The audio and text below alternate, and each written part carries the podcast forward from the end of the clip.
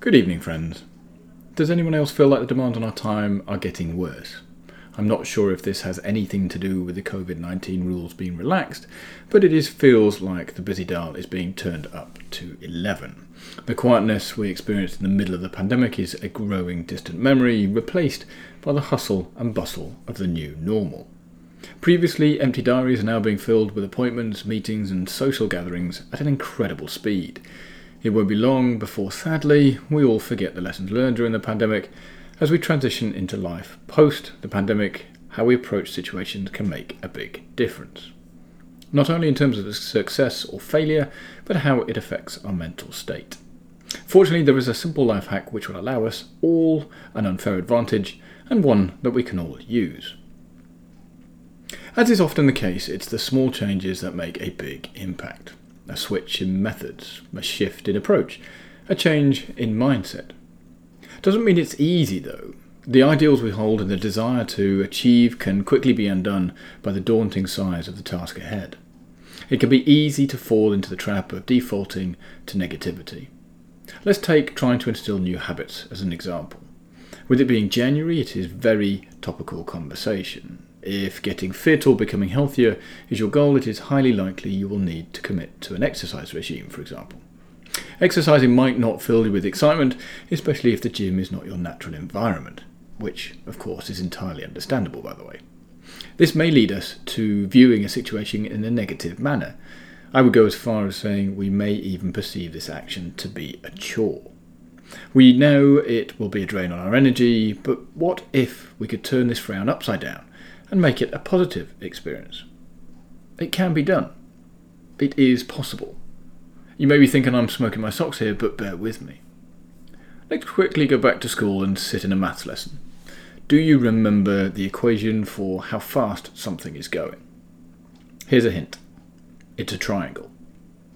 Got it yet? Need a couple more minutes? Okay, here we go. To calculate the speed of an object, we need to divide the distance travelled by the time it took. The triangle was a wonderful way of helping us remember how to calculate the distance, speed, and time of an object or situation. The reason for telling you this is that we can use an equation to reframe our mental approaches to such situations.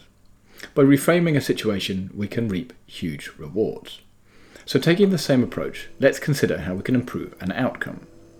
We shall use the same mathematical equation, but this time using the letters E, R, and O. E equals event, R equals response, and O equals outcome. By making the outcome the focus, we can arrange the letters in the following formula E plus R equals O.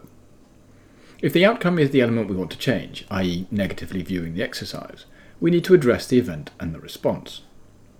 In this example, the event will be going to the gym, and the response will be perceiving it as a chore.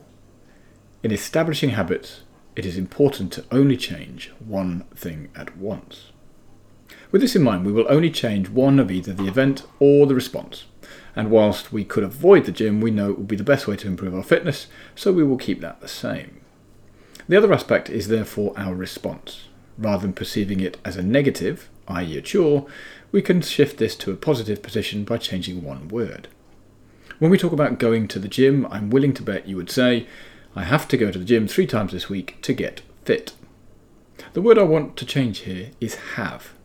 Have is a small yet hugely influential four letter word. We may not realise it, but have has negative connotations. I have to go to work tomorrow. I have to pick up the kids from school. I have to go to the gym. These are factually correct but imply this action is a chore.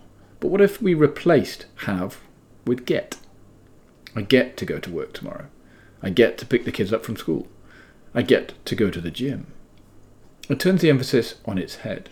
All of a sudden, there is a positive flavour emanating from these sentences. One little word has completely changed the essence of the action. And that's what I find so fascinating. Yes, going to the gym can be a chore, but how much better does it sound with get to rather than have to? There is a positivity associated with it. It is a privilege. You get to work out because you are focusing on improving your health. You get to pick the kids up tomorrow because you've made this a priority.